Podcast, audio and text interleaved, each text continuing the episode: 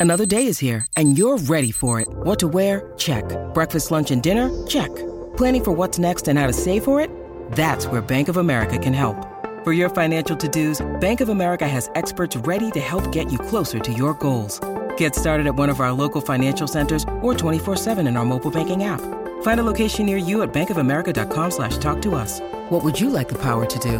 Mobile banking requires downloading the app and is only available for select devices. Message and data rates may apply. Bank of America and a member FDIC.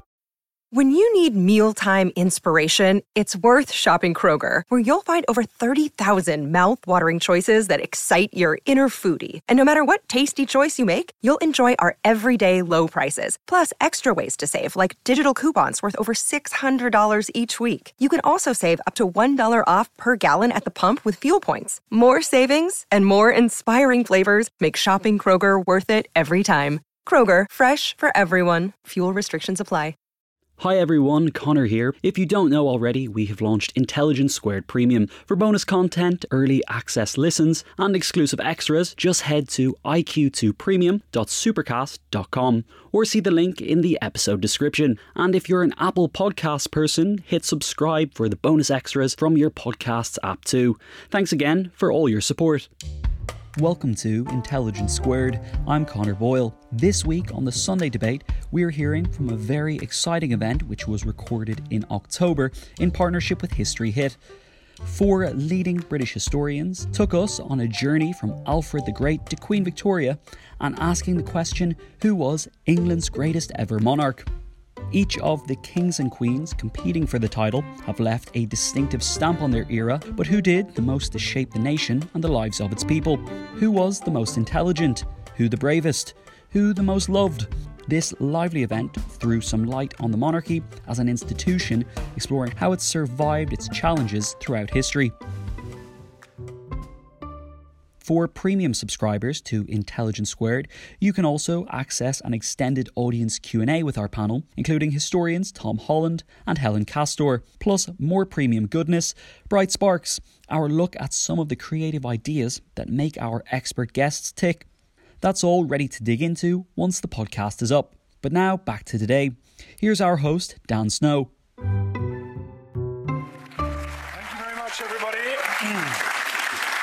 Thank you very much, everyone. We are talking about who was the greatest English monarch. We could this week be talking about who was the worst British Prime Minister. So some lively competition. We might not need any historians for that, though. Um, we have got, it's a big week. It's a big week for, uh, for the English and British monarchy. Uh, it's not necessarily a great week for them. It was the Battle of Yorktown this week in 1781, which saw the American colonies win their decisive victory that took those misguided fellow Britons on a separate path, path towards republicanism and global hegemony. Poor them. Uh, it was the end of the Hundred Years' War today. When the French crown kicked the English out of Gascony. That's a war that we tend to remember the battles, but not the outcome of that particular war. Uh, King John died this week having lost the crown jewels in the wash. Just previously, he caught, he caught dysentery in Norfolk. I don't know why that's funny. And then he crossed the wash lost the crown jewels, which are there to this day, and, and then died in Newark Castle, which allows me to use one of my favourite lines. But luckily, his dysentery saved his dynasty. That's very generous. Um, because obviously his, he was to- totally useless, but the Plantagenets were saved by the fact that nobles preferred a, a child on the throne, young Henry III. Battle of Edgehill today, the, this week in 1642. Um, Charles I's attempt to just quickly nip that rebellion in the bud uh, didn't work out, and what followed was the greatest per capita, most destructive war in, in modern English, or reasonably modern English history. And in 1016, Edmund Ironside, my, one of my favourite royal cognomens, uh, was defeated by Canute at the Battle of Assandun. So it's a bad, it's a bad week for the monarchs. And actually, one of it's one of not a great week for one of your one of our monarchs here, Jane. She was given a little gift, Queen Victoria, this week after the summer palace in Beijing was comprehensively destroyed and looted by her soldiers. She was given a little Pekingese dog, which she called Looty, which you'll be familiar with. Um, uh, we're going to have we're going to hear from all our wonderful historians. Then we're going to vote. We're going to vote before. We're going to vote afterwards. We're going to have questions from you guys. It's going to be brilliant. But to start us off, first of all, let's be honest. Greatest monarch. How do you compare Queen Victoria with King Henry? I'll let these guys define it. We may be thinking about consequential. We do not mean people that we admire and want to go for a beer with and we wish they were here today exercising constitutional monarchy over us, obviously. Um, so that is, and we are comparing monarchs from very, very different periods. We have monarchs who, who reigned in a constitutional way, monarchs who inspired, monarchs who were a focus of national life, and monarchs who reigned with their sword in their hand and their arse in the saddle. So very, very apples and pears. So it's up to you to decide which one is the greatest. We've got nine minutes each. We're going to start. We're going to start with a great friend of mine a incredibly successful, much to my annoyance, podcaster, uh, award-winning historian. Uh, it's best-selling, everything unbelievable. He's written biographies of various members of Alfred's family. Actually, his grandson Athelstan, who I noticed on Twitter, Tom thought he might be talking about, but um, it's very nice of you to do Alfred, King of the West Saxons, progenitor of our modern royal family. And he's also written a book on Alfred's wonderful daughter, Athelflaed, who I'm not going to pronounce properly, the Lady of Mercia. But anyway, here to wow us about Alfred is Tom Holland.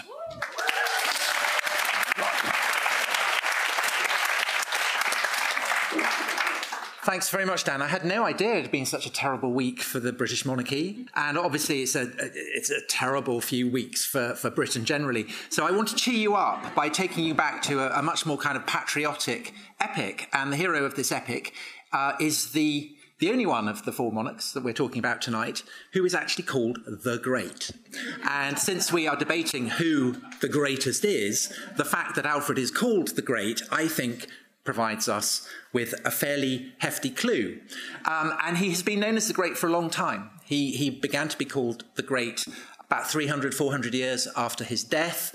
Uh, it was in the 16th century that that name really became cemented, and to this day, he, it is how he is commonly known. So, why is he known as the Great? Well, obviously, not because of his cooking abilities.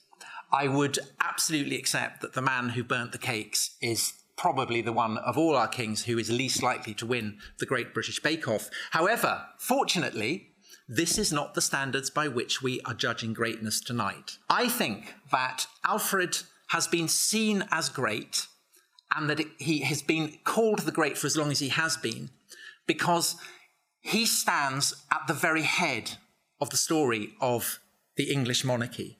I think there are fundamentally two reasons why Alfred's greatness is something that has become part of the fabric of our national folklore. The first is that he saved the English, the Angles, the Saxons, whatever we want to call them, from a degree of ruin that was more total, potentially, than any other that has threatened the English over the long course of their history. And then, having done that, he went further. Having saved the English in war, he then embarked on the heroic task of giving them the benefits of peace. And by doing so, he made England itself possible. He forged what would become the unitary state of England. I think more than any other single figure in our history, he serves as the founding father of England. So his greatness exists in the context of a calamity that in the ninth century, when Alfred was born and ruled, threatened to overwhelm all the kingdoms of England. In the ninth century, there, were, there, there was no unitary kingdom of England. There were four Anglo Saxon kingdoms there was Northumbria, there was East Anglia, there was Mercia, and there was Alfred's own kingdom of Wessex. And over the course of Alfred's lifetime, three of those four kingdoms were brought crashing down in ruin. Only Wessex survived. And the cost that that imposed on the kings of Wessex is measured by the fact that Alfred was the fifth of five sons, and he came to the throne at the age of 23 after his four brothers had been reduced to death by the strain and struggle of fighting off the heathen invaders, who were, of course, the Vikings. And for the first seven years of Alfred's reign, he likewise, it was a constant, perpetual grind. And then on or around Twelfth Night, 878, the great moment of crisis in his life in Anglo Saxon England, and I would say in the entire history of an English speaking Britain, came. Uh, Alfred was ambushed at Chippenham by the highly treacherous Vikings. He had no option but to flee, and by his survival, the future of England hung by a thread. Had, had Alfred died that night, we would probably not be speaking the kind of English that we do. We'd probably be speaking of a variant of, of, of Danish or Norwegian. Um, the very future of England as a, a Christian country hung absolutely in the balance. Alfred made his escape. He got to the marshes of Athelney in the Somerset Levels. This is where he, uh, he, he, he, failed to look after the cakes adequately. Um, but more importantly, he was able to issue a summons to the various people of Wessex to join him to take the fight to the Vikings. And in the Battle of Edington, a few months after the debacle at, uh, on, on Twelfth Night, he won a great victory at Edington was able to impose peace terms on the Vikings at the point of a sword. And although he didn't finish the Viking threat, Edington proved to have been sufficiently decisive that he was able to have time to turn to his other great tasks, which was to fashion and shape a kingdom that would not just be a kingdom at war, but a kingdom that could enjoy the prospects of peace.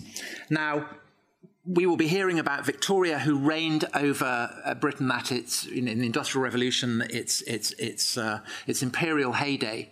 But it was Alfred in person. Victoria was was was was a constitutional monarch. It was Alfred in person who set about the great process of constructing urbanism. He founded burghs principally as defensive structures, but these burghs in due course became great centres of prosperity, markets. Um, some were Roman establishments like uh, Winchester or London, others like Oxford, founded from scratch. And this tradition of urbanism would, in due course, enable England under Alfred's heirs to become the most precociously wealthy country in Western Europe. And that was really uh, you know, more than any other person, it was Alfred who set that process in train. But more than that, Alfred was a great patron of learning. He himself struggled to, uh, to read, struggled to learn Latin, but he wanted to do it because he saw this as a way for the English to reclaim their great traditions of learning. We'll be hearing about Henry VIII. Henry VIII's great achievement was to close monasteries down, Alfred's was to resurrect them. When everything was ransacked and burned, he wrote, this was the time of terror. Alfred's goal was to see learning restored because he believed and understood that war was fine, a prosperous economy was fine, but above all, it was in learning that the English people would most truly fulfill themselves. And there were two great documents for which Alfred was responsible that would have an enduring impact. One of these was um, his own translation into English of uh, Bede's history of the Angli, whom Alfred calls the Angelcynn. And even though he was a Saxon, he, he picked on this name and ensured in due course that Angelcynn English would become the name that is given to the people who live in this country. But he also forged and commissioned a great document called the Anglo Saxon Chronicle, which, again, in turn, written up, would enable the English to have a sense of themselves as a unitary people. And under Alfred's son, his daughter, and then his grandson Athelstan, who would become the, the, the, first king of the unitary state of England, this, this idea of a single people, prosperous, safe, protected from invasion, learned, a kingdom so precocious that it would in due course attract the predatory instincts of Canute, the only other king in, in, in English history to be called the Great, and then, of course, William the Conqueror. And the Norman kings would, would, would establish the line of kings that, that, that, that is generally best known. But it was Alfred who forged that line of kings, and it was Alfred who forged England. And it was Alfred, I think, who truly deserves his title of great if any monarch in English history was great, Alfred was great. And I commend that greatness to you all tonight. Thank you. Okay. I'm, i completely screwed up. We should have voted before we heard that. So just imagine you haven't heard that. Don't let that put you off.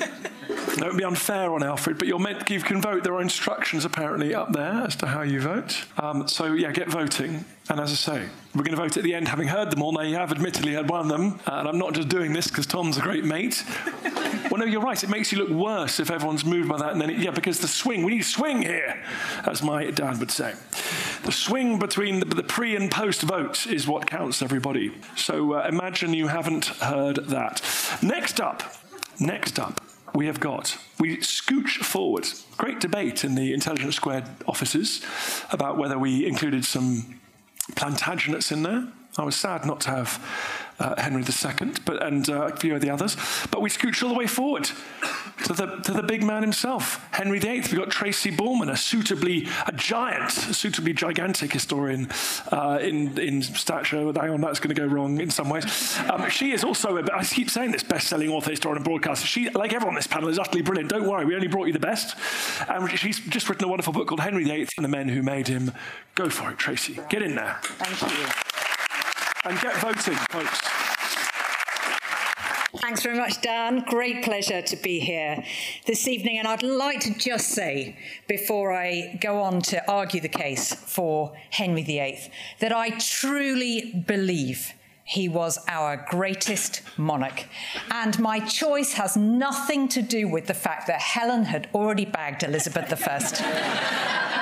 We've got that out of the way. Let me tell you about the greatest king in history, the greatest monarch in history. For the future, the whole world will talk of him, said a Venetian ambassador in the year of Henry's accession, 1509. Another Italian declared that the new king excelled all who wore a crown. To his contemporaries, Henry was a great man and a great king, a legend, if you like, in his own lifetime. Even though modern historians are a much more cynical bunch, we all agree that Tudor England's most famous monarch left behind an extraordinary legacy, namely modern Britain. He changed the heart, mind, and face of the country more than anyone or anything else between the Norman conquest and the industrial Industrial Revolution. So let's start with the church. Sparked by a desire to set his, aside his first wife, Catherine of Aragon, and marry Anne Boleyn, Henry separated England from the rest of Europe. Thank goodness that sort of thing doesn't happen anymore. Um, rejected papal authority and made himself supreme head of a new Church of England. He steered his realm through the religious revolution that followed in its wake, dissolving the monasteries, which Tom had fallen into decline anyway, and authorized the translation of the Bible into English. Henry was the best talent spotter in history, devoid of the usual snobbery that made monarchs select their advisors from the aristocracy. He broke with centuries of tradition by appointing his most powerful officials on merit alone. Thomas Wolsey the butcher's boy from Ipswich overhauled the machinery of state, centralised government, and laid the foundations for modern financial bureaucracy. Likewise, Thomas Cromwell, who realised the power of Parliament as he drove through the Reformation. But enough of the serious stuff and on to the bling. Henry created the most magnificent court in English history. A true Renaissance monarch, he was a great patron of the arts, spearheaded a cultural revolution in England. And it was during his reign, not Elizabeth's, that uh, the great art form of the sonnet was created. Eat your heart out, Shakespeare. He was the greatest builder of palaces that the monarchy has ever seen, expanding its property portfolio by no fewer than 60 sumptuous new palaces, including Nonsuch and my place of work, Hampton Court. Henry was far more than just a patron of architecture and learning, though. He was nothing short of a genius himself expert linguist, humanist, theologian, composer, astronomer, and tennis player. He concocted medicines, including a cure for the plague, designed weapons, and was a world class jouster. Henry was a warrior king in the mould of his illustrious medieval ancestors. He revived England's claim to the throne of France and commissioned a fleet of warships that were the basis of Britain's future dominance of the seas and of the royal Navy. Without it, his daughter Elizabeth would have been utterly vanquished by the Armada in 1588. Perhaps Henry's greatest achievement, though, was to transform the power of the monarchy and forge a new sense of national identity. Now, the 1533 Act in Restraint of Appeals proudly declared this realm of England is an empire governed by one supreme head and king. Henry ended centuries of Welsh rebellion and created a single united kingdom of England and Wales. Well, that's about five minutes worth, and I haven't even got on to the wives. Uh, so let's talk a bit about them. His marital history, let's face it, put the monarchy on the map. Would we still be talking about the Tudors if Henry hadn't had the foresight, energy, and blind optimism to marry six times? Out of the goodness of his heart, he gave six women the dazzling opportunity to be Queen of England. Was it his fault that so many of them fell short by about a head. Um, so dedicated was he to strengthening the precarious throne that his father had bequeathed him that he was prepared to suffer the turmoil and heartbreak of two annulments, two beheadings, and a natural death. How many other monarchs can say the same? Too often, Henry has been portrayed as a tyrannical monster Nothing could be further from the truth, ladies and gentlemen. He went to the trouble of ordering an expert swordsman from Calais to save Anne Boleyn the terrors of the axe. He sent her his second best doctor when she fell ill with the sweating sickness. Nothing was too good for Anne Boleyn. And what thanks did he get? Being cheated on with five men, including his own brother in law. In all seriousness, Henry did have a softer side. He cherished personal mementos of his late brother Arthur, who died at the age of just 15. He was found weeping at the death of his former right hand man, Wolsey. And when he watched his magnificent flagship, the Mary Rose, sink in the Solent in July 1545, he suppressed his own anguish by comforting the wife of the captain, George Carew, who went down with the ship. That's true, actually. Here was a king to be reckoned with, though, a king who knew his own mind and had a clarity of vision that none could equal. As Thomas Cromwell ruefully admitted, the king, my master, is a great king but very fond of having things his own way. Through Henry's sheer strength of will, he averted religious and dynastic wars, brought the nobility to heel, suppressed rebellion, and retained peace for almost 40 years, firmly establishing what was a fledgling dynasty to be one of the most powerful and popular royal houses in history. Not once in his reign did he flinch from his royal duty if only the same could be said of all the monarchs represented here this evening. Victoria. Henry began his reign in a medieval kingdom, he ended it in a modern state. It's been said that we're still living in the England of Henry VIII. Just think what we wouldn't have without him no Church of England, no Royal Navy, no Hampton Court, and therefore nowhere for me to work, no modern government or prime ministers, could have taken that one out of my argument, I think. Um, no divorce lawyers and no Six the Musical. And so I leave you with the words of one of Henry's contemporaries I know not where in all the histories I have read to find one king equal to him. Thank you very much.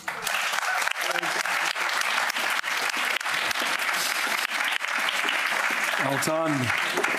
And now to Henry's daughter. We got Elizabeth I here, daughter of Anne Boleyn and Henry, by a wonderful award winning best selling etc. historian. This time, uh, Helen Castor is one my, my favourite historian. She's written an actual biography of Elizabeth I, A Study in Insecurity. Go for it.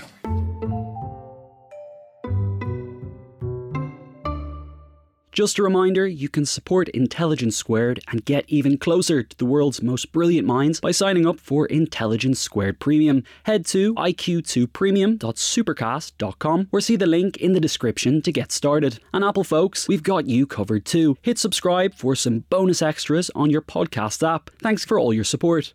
This show is sponsored by BetterHelp because whether you're thinking about challenges big or small, let's not dress it up life can be pretty stressful, so it's healthy to have a place to discuss those thoughts and share what's on your mind. Therapy is a safe space to get things off your chest and to figure out how to work through whatever's weighing you down. We've heard from plenty of the biggest thinkers on psychology and wellness on this podcast, and it's clear that therapy doesn't always have to be solely about addressing some big scary trauma. It could just be a way to learn a few new coping skills and empower you to become the best version of yourself. So if you're thinking of starting therapy, give BetterHelp a try. It's entirely online, designed to be convenient, flexible, and suited to your schedule. Just fill out a brief questionnaire to get matched with a licensed therapist and switch therapists anytime with no additional charge. Get it off your chest with BetterHelp. Visit betterhelp.com slash intelligence today to get 10% off your first month. That's betterhelp,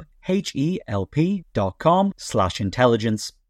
The events calendar is filling up here at Intelligence Squared, and to create each one, we obviously rely on some brilliant guests and onstage talent. But behind the scenes, there's also a producer, a production team, and the budget in the mix too. You've got to keep an eye on all of that stuff in one place. NetSuite is the number one cloud financial system, bringing accounting, financial management, inventory, and HR into one platform, slashing manual tasks and errors. And you can cut the cost of maintaining multiple systems because it's super easy to get started. NetSuite exists in the cloud, you see, no hardware needed, so you're cutting IT costs too. That's why over 37,000 companies have already made the move. And now, by popular demand, NetSuite has extended its one of a kind flexible financing program for a few more weeks. Head to netsuite.com slash squared. That's netsuite.com slash squared. netsuite.com slash squared.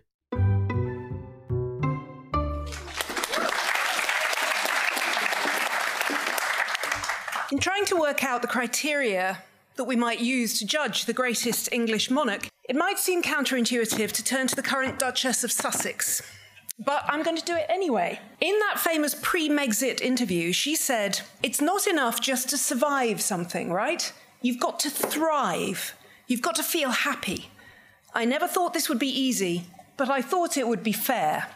And that got me thinking, because in fact, of course, survival is the fundamental point. For the monarch, for the monarchy, for the kingdom. Not the emotional survival that Meghan is talking about, but literal survival the survival of a nation, a people, and a throne. But she is right that to qualify for greatness, surely we do also need to think about thriving, or at the very least, not leaving the kingdom in a worse position than when the monarch started. I want to argue that Elizabeth stakes her claim in both ways. In the 45 years of her rule, England survived and it thrived, and that wasn't a coincidence. And at the same time, there were sacrifices to be made to make sure that happened.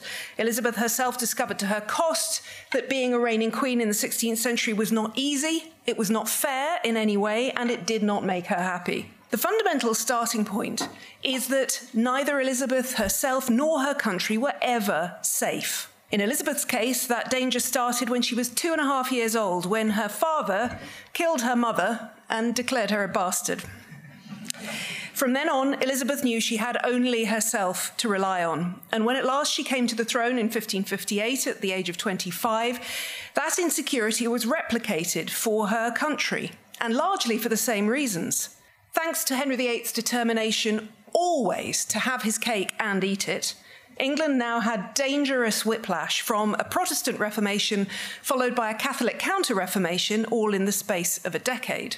So, what qualities did Elizabeth bring to the task, and what did she do? In seven minutes, I can give you the headlines. First of all, there's her intellect. She had a very, very sharp mind, from her command of languages as a child to her translations of philosophy in later life. Like her forebear Alfred, she tackled Boethius's Consolation of Philosophy in 1593. But the key thing here is the way in which she applied her intelligence, her capacity to see what was difficult and why, and her willingness to live with uncertainty. In religion, the question of her age, into which Henry VIII had thrown his very own hand grenade, that meant finding her own path. Not in the sense of her father, who had put together the bits he liked best to cause chaos for the future while raiding church coffers. What Elizabeth did was to find the broadest possible ecclesiastical umbrella under which the greatest number of her subjects could loyally stand. She was Protestant, she had to be. She'd been born as the physical embodiment of the break from Rome. But she wanted as much continuity as possible in the outward forms of ritual combined with a vital ambiguity in the central doctrine of the Eucharist. That was her settlement of 1559, a middle path that nobody else in government supported apart from her. She and it were buffeted from both sides in the decades that followed, and tensions ratcheted up with very unhappy effects as the years went on. But all the way through, she held her ground as a place for as many as possible of her subjects to stand with her. Her ground was not to make windows into men's hearts and secret thoughts, as Francis Bacon later said. And in standing on it, she was brave. She always had been brave. You don't get through a childhood like hers without being brave. But becoming queen gave her no more security especially after she was excommunicated in 1570. Every Catholic in England and across Europe was given enthusiastic permission to kill her. There were repeated assassination plots. We know they didn't work, but she didn't. But in 1581, this is her response to the Scottish ambassador. I am more afraid of making a fault in my Latin than of the kings of Spain, France, Scotland, the whole house of Guise, and all their confederates. I have the heart of a man, not of a woman, and I am not afraid of anything. In anyone else, that would sound like protesting far too much, but in Elizabeth's case, the courage was real, as was its effect. Both her charisma as a leader and the loyalty she inspired are obvious in 1588 and the defeat of the Armada. But the heart of a man, the heart and stomach of a king, brings us to another remarkable facet of her rule. Whatever a male monarch did, she, like Ginger Rogers, did it backwards and in heels. Monarchy, power, was assumed to be male, and her position was therefore wholly unnatural. Her enemies called her a whore and a Jezebel, and worse. Her own ministers agreed fundamentally with John Knox that government was not women's work, because, of course, women were weak in every possible way intellectually, morally, and physically. In 1560, even her devoted chief minister, William Cecil, wanted to keep a confidential report from Paris out of her hands, being too much, he said, for a woman's knowledge. So Elizabeth's authority as a monarch always had to be actively asserted from moment to moment, could never be assumed. And that circumstance led directly to her experience of life being not only not fair, but also not happy. She couldn't have the marriage and family that kings took for granted as their duty and their right, because if Elizabeth took a husband, would that make him the king? Man is the head of woman, St. Paul tells us after all. And in looking at her sister Mary and her cousin Mary, Queen of Scots, Elizabeth didn't have very encouraging examples of what might happen when a queen shared her throne. And also, quite apart from the psychological effects of what had happened to her mother, she had to consider the dangers of childbirth, which might easily leave England without either a queen or an heir. She'd seen far too much of that among her stepmothers in the cases of Jane Seymour and Catherine Parr. The result was that hers was a lonely life. She had her personal favourites, but she could never let them get too close, and she couldn't give England an heir, at least not in the conventional way. But in fact, I want to argue that she did. By refusing ever to name an heir, she kept the men around her in a state of perpetual uncertainty about the future. They didn't like it.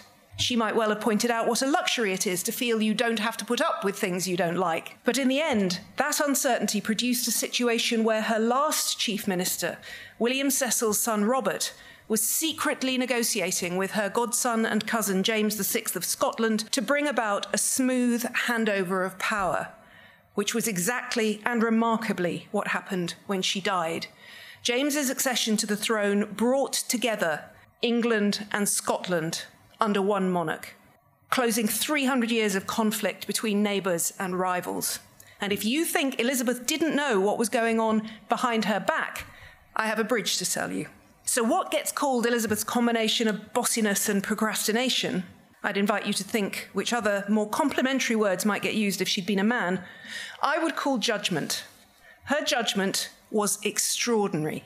She could see how best to attempt to keep herself and England safe on the stormiest seas. She endured a lot. She gave up a lot to do it. And she knew the value, the talent, the worth in the people she encountered. She was a fantastic judge of ability and character, and unlike her father, she didn't kill the people who served her. I want to leave you with what Elizabeth told William Cecil she wanted from the people who served her in government in the very first days of her reign.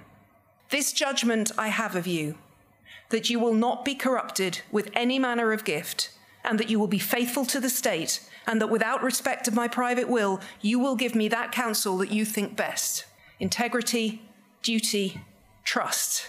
Nothing's ever simple, but those, I hope we can all agree, especially today, those are the values on which to build a government and a nation. Thank you.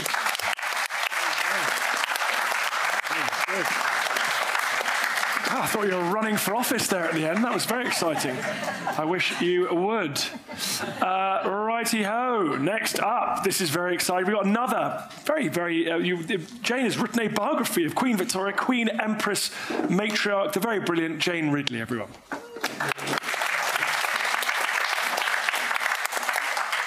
Um, thank you very much.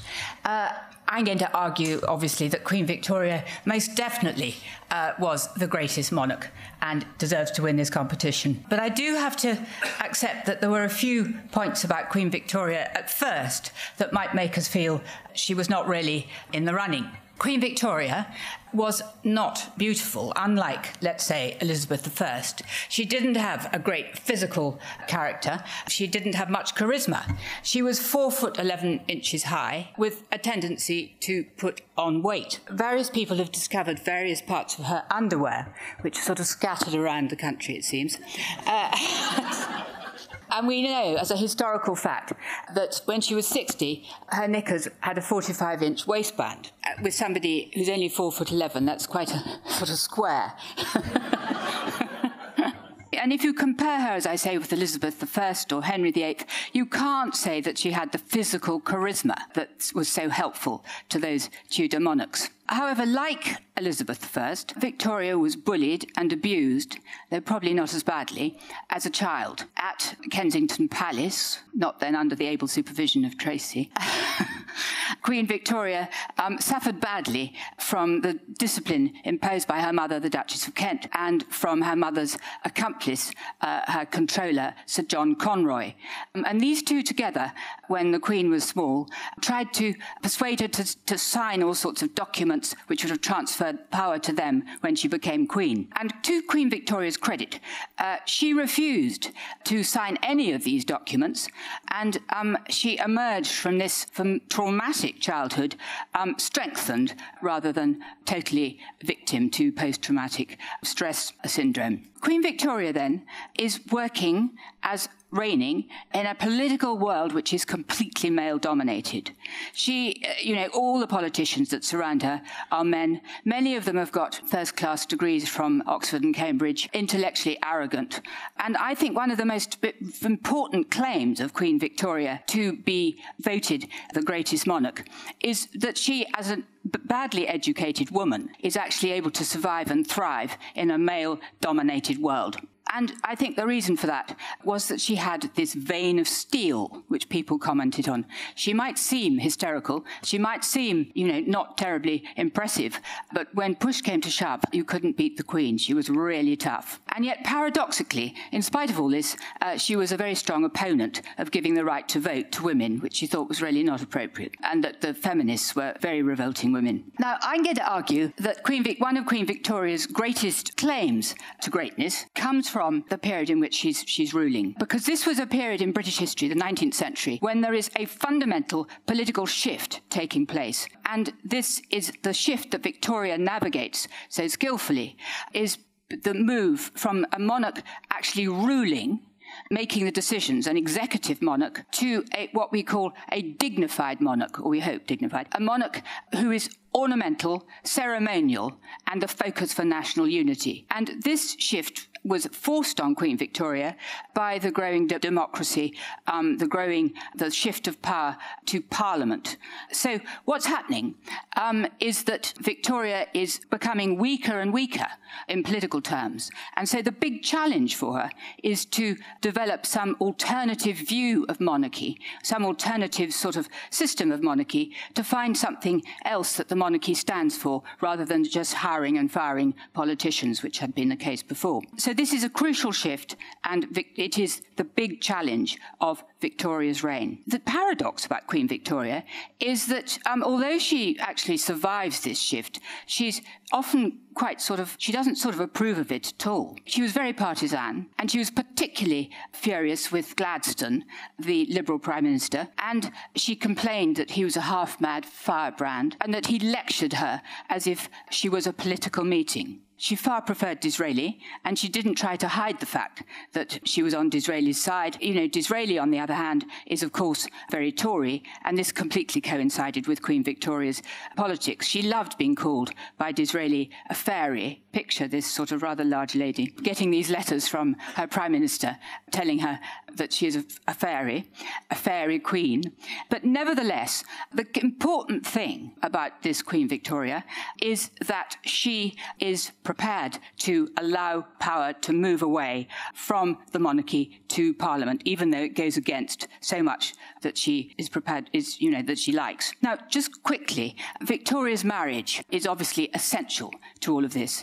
Her reign splits into two, divided uh, by the death of Prince Albert in 1861. And I think that the first sort of period of the marriage is for Victoria very difficult, and we need to accept that she's under huge pressures. She has nine children during this period, and all the time she has Albert trying to take power from her because, you know, he says she can't do these things uh, because she ought to be looking after the children. Victoria certainly resented this power grab from Albert, but she can't say that. And in fact, what happens instead is that Albert gives Victoria sort of of lessons in how to behave as a good wife. But after Albert's death, we get the really exciting, interesting time of Victoria's reign. The last 40 years of her reign, from 1861 to 1901, she is always, she wears every day, she wears mourning clothes, you know, black clothes, black, somber clothes. She refuses to appear in public. She won't do the things she ought to do, like opening Parliament. She is invisible, and there is quite a lot of opposition to her, particularly in 1871, when a Republican pamphlet is published entitled What Does She Do With It, which claims that really she spent all the money from Parliament on her own, you know, she just hoarded it, didn't spend it. But what is really great about Victoria is that, in spite of all this unpopularity and all these difficulties, she emerges triumphantly at the end of her reign as incredibly popular, as the widow of Windsor, much beloved by her people, and also as the grandmother of Europe, the mother of a huge dynasty, married into her, uh, onto her, her children in Europe. So Victoria, despite terrible problems, does bring it round as monarch to end up as this really popular woman who has managed to redefine the monarchy as being all about the widow of Windsor and the grandmother of her people. Thank you. Perfect. Well, I've done I've done many of these events, so I've never seen timekeeping like it. So well done. You guys are great. Don't know about these monarchs. Uh, we have the results of the first round of voting from you guys and everybody online. It's very interesting. With a narrow first round victory, would that the same had occurred in Brazil's first round of presidential election. We have Elizabeth with 51%. Brilliant. Trailing that, we have Alfred with 24. And then a very exciting battle for third place. between Henry VIII and Victoria. Victoria on 14, Henry VIII on 12. So there we go. But such passionate, passionate advocacy is sure to see those numbers change. So we're going to have a brief discussion up here on the stage. Then we're going to throw the audience, throw the audience some questions. So you guys think of what you want to ask these distinguished historians, and then we'll do the final vote in 25 minutes or so, uh, and we can see who walks away with this incredible trophy, uh, figuratively.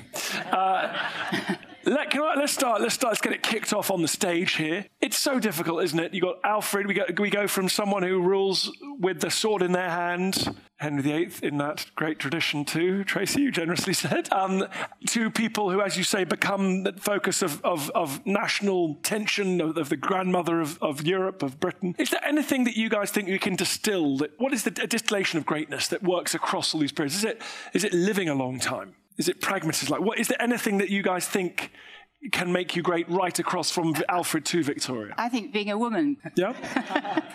yeah. No, I think I think that's. Uh, uh, I mean, I think some of our greatest um, monarchs, Elizabeth I, Victoria, and obviously the late Queen, um, I think that um, uh, they're better at it in some ways. They're better at, at, at, sort of healing division rather than rather than increasing it, and they certainly don't usually kill people who work for them. so, so I think gender. Yeah. Okay. Interesting. But they do kill their cousins. They kill, uh, yeah, they yes, kill their cousins. Yeah. They, they do. Um, Elizabeth tried so hard not to kill Mary Queen of Scots. The frustration. We've all been there. The frustration. Uh, Mary's letters would come in, and Elizabeth would write these letters back saying, I detect some confusion in your mind. Elizabeth had spent her entire life being so careful and Mary was the polar opposite, entitled, spoilt, incoherent, all over the place. Elizabeth tried and tried and tried and tried. In the end, was backed into a corner partly by Mary and partly by her own um, uh, officials. But um, I would say, I do think bringing England and Scotland together, I would give Elizabeth an awful lot more credit for that than normal, normally. It's those formative years in France. They can ruin anyone, to be honest. so, Dan, in answer to your question, is there a kind of standard measure of greatness over the, the course of the uh, the centuries, indeed the millennium. I, I, I, mean, I think you have to measure a monarch by the standards of the age into which he or she is born. You can't blame Queen Victoria for not invading France. You can't blame, uh, I don't know, Henry II for not giving a good Christmas message. Um, and I would, I would actually say that by that measure, that the greatest monarch of England, I would say, is the late Queen Elizabeth II because I, I think he, far more, far more than uh, than Victoria, she has served as an absolute model of a constitutional monarch. But I still think that uh, if we're talking about English monarchs, Alfred absolutely walks it. Because um, the requirement on him was to be a, a great war leader, to defeat his enemies. He did that, but he then went the extra mile and he kind of introduced standards that would not have been obvious to his subjects, setting up towns, um, serving as a patron of learning. These were not the kind of the traditional attributes of a king of his age, but he, by pushing them, set a template that future generations, for future generations, would provide the absolute model of what it was to be a great monarch. Uh, on, the, on that point, the only thing Tom and Tom and well, the Victorian Alfred teams, their legacy is quite impressive. I'm a bit worried about Elizabeth après moi le déluge. Oh, I wouldn't. Uh, I, 16th century wasn't, uh, 17th century wasn't a brilliant time. Y- yeah, I don't think that's her fault, okay. though. Um, what I would point to is um, the extent to which she avoided religious war. Religious war was tearing Europe apart in the second half of the 16th century. And as I said, sorry, Tracy, Henry VIII had chosen happily to lob a grenade into the middle of England in a way that he absolutely didn't have to.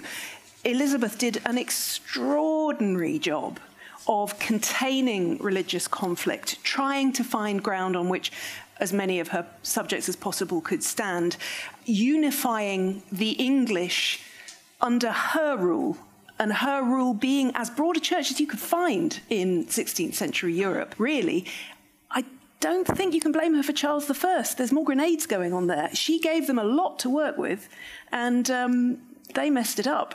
She'd, she'd really set up a nice a nice pitch for them, I'd say. I, I, would like to say as well, I mean, I, I find myself agreeing, which I shouldn't be doing, um, is that there is a common factor in all of our monarchs, and, and that's a really interesting theme, actually, in the whole history of the monarchy. As someone who's just written a book about the monarchy, available in all good bookshops, um, called Crown and Sceptre, um, I can tell you that one of the most interesting themes is that often those who do the best job uh, being monarch are those who were not supposed to be monarch at all. Yeah. Um, and that was the case. Um, you know, Alfred, many older brothers. Henry, he had one older brother not supposed to come to the throne. Elizabeth, just the sort of youngest daughter, so even worse than then Victoria you know, just, just the daughter of George III's fourth son. So that unites them all. And I think there might be something there about perhaps lack of a sense of entitlement. They work harder for it. But I think actually, just going back to Tom's original point about Elizabeth II, I think just should we all just? I, would be willing to sacrifice my victory this evening by all just agreeing to vote for Elizabeth II. Come on, the MB. Uh, oh, honestly, Tracy. what's going on around here? Tracy. The, o, the OBEs are in the post. Tracy, Tracy, whenever whenever the name Eliz- you mention the name Elizabeth, your voice soars with rapture. Listen, Tracy likes rotund, charismatic, mendacious, personally corrupt womenizers with a problem with the truth. I mean, what can I? But she doesn't, Dan. Yeah. Not really. She has a bag with a picture of Elizabeth I. I do, right actually. here. I do. I, I... oh traitor. Um, but Henry, you've, you've, done well for Henry, but he has, it's, I mean, the Royal Navy point's a big one, yep. obviously. You had me at Royal well, Navy. Except, Dan, of course, in the Victorian period, the father yes, of the Royal Navy was uh, was Alfred. Details, details. Details, yeah, yeah. yeah. Those Victorians. I, I'd also put in a plug for Elizabeth on that front, but, you know, I mean, this, this is the problem, isn't it, when we're dealing with centuries and centuries and centuries, there can be many fathers of the Royal Navy and there can be many founders of the nation from England to the United Kingdom and all points in between, and who knows where we're going with that. Um, so, as Tom says, it's what you do with what you're presented with, I, I mean, would suggest. I, don't think any of them were the father of the Royal Navy. I, I, I think, ironically, the father of the Navy, and it's not at this point the Royal, would be Oliver Cromwell, who um, I have to say I'm rather sad not to see up here, at least as a. Uh, I think be a very good I, I thought you'd say Philip of Spain there. That would have been the really left field yes, one. that would be a controversial one. Um, but I think it's Victoria the development of this modern. I, I, think I was very struck by your point about flexibility there is that, that, over the course of her reign, she begins by bidding prime ministers much as her grandfather George III had done, often quite unsuccessfully. Yeah. And by the end, it's something very, very different indeed. And is that coming from her, or is that events being forced upon her? Do you think? Uh, it's events being forced upon her. It's coming from her a bit. It's also her private secretary Henry Ponsonby is really important in persuading her to sort of, you know, what would happen would be she would say, "I'm absolutely not going to make Gladstone prime minister," and storm, out of the room. Ponsonby would then um, sort of leave her and know that by the morning she'd changed her mind completely because she knew what was right. She just didn't like it, and she did it. So she had this sense of a difference between her own political views and her duty as monarch, and that's that that distinction has become more and more important for, for any monarch to choose the first, perhaps the first monarch to need to be like that because she'd lost power. But obviously, in the monarchy today, it's really, really important not to have a party political monarch. You've got to, you've got to let that not, the job is, is not being like that. And that is different? I mean, where do you think Elizabeth? How does Elizabeth Elizabeth sit within that development of the monarchy, or, or are we are we being a bit too Barack Obama, the arc of history, running? Uh, is it is it is it useful to think about Elizabeth in that context? I think we've got to be careful because the risk is that it it smooths over. You know, we, we know where we ended up. They didn't. Things could have been so different if Mary Tudor had had a child. She could have ended up ruling that that child, whoever they were, could have ended up ruling England and the Netherlands. If Mary Queen of Scots had a child, France and Scotland might now be part of one nation. Everything is always in play. We don't know what's going to happen tomorrow, or indeed perhaps even this evening. Um, so I think we have to look at the job as it was given to the people we're talking about and see how they did it in terms of what was possible for them if Henry V yeah. had washed his goddamn hands exactly. more often, we'd be living in one joyful nation stretched from Carlisle to Bordeaux. We would. None of us would be in this mess. Um, brilliant, good points. I've got questions coming in thick and fast. I hope the audience have got questions here. We've got questions online.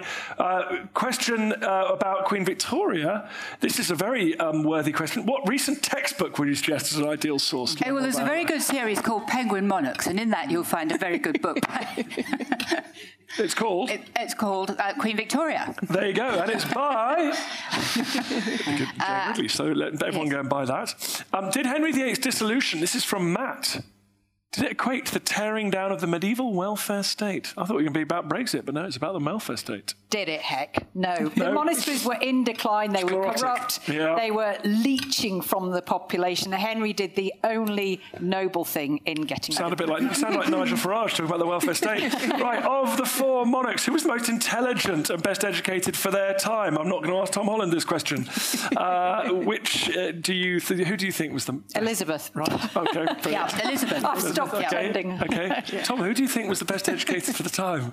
Oh, I think Elizabeth. Um, but, but, but I think, I mean, I think the thing about Alfred is that, that, again, he was not expected to be a scholar.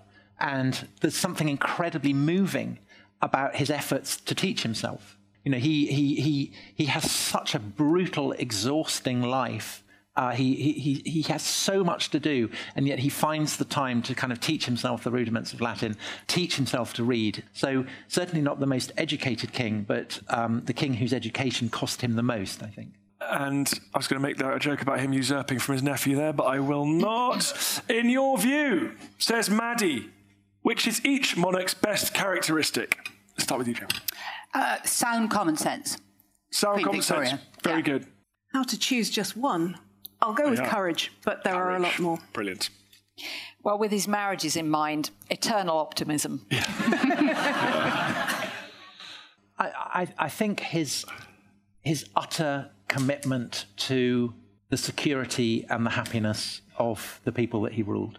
Brilliant. Uh, and which piece, oh, here we go, Laura's come in there. Which piece of modern media, film, and TV do you think has done your chosen monarch justice? Can you not mention one of your own programmes, please? But uh, let's, I presume this is kind of a, a drama thing. So, where, how do you like to see, which is the best depiction in drama of your monarch? I think actually there was a really good um, film about John Brown and Queen. What was it called? Yeah, that was very Uh, good. Yeah, yeah, that, that was one. very good. Yeah. Judi Dench. Very good. Yeah. Dame Judi. Glenda Jackson will always be my queen. Oh, really? Elizabeth R. Yep. Yes, yes, yes, yes. I think Henry would say the Jonathan Rhys Myers depiction in the Tudors. he never aged, his waistline never expanded. I would say uh, probably the Wolf Hall depiction Yeah. um, was, I, I thought it was astonishing cast, uh, so that would be my vote. I, I can really only answer The Last Kingdom because that's basically the only the only film and story that Alfred's been in. Um, I think it's a little bit unfair on him, but uh, it has, you know, it's the only one, so it's the best. Uh, well, there you go, Laura. Go and watch all those. Go and binge all those. Uh, now we're gonna let's throw it open to the audience, actually in the room. Hands straight up there. Let's okay. First you, then you. Here we go. For premium subscribers to Intelligence Squared, you can also access an extended audience Q&A with our panel, including historians Tom Holland and Helen Castor.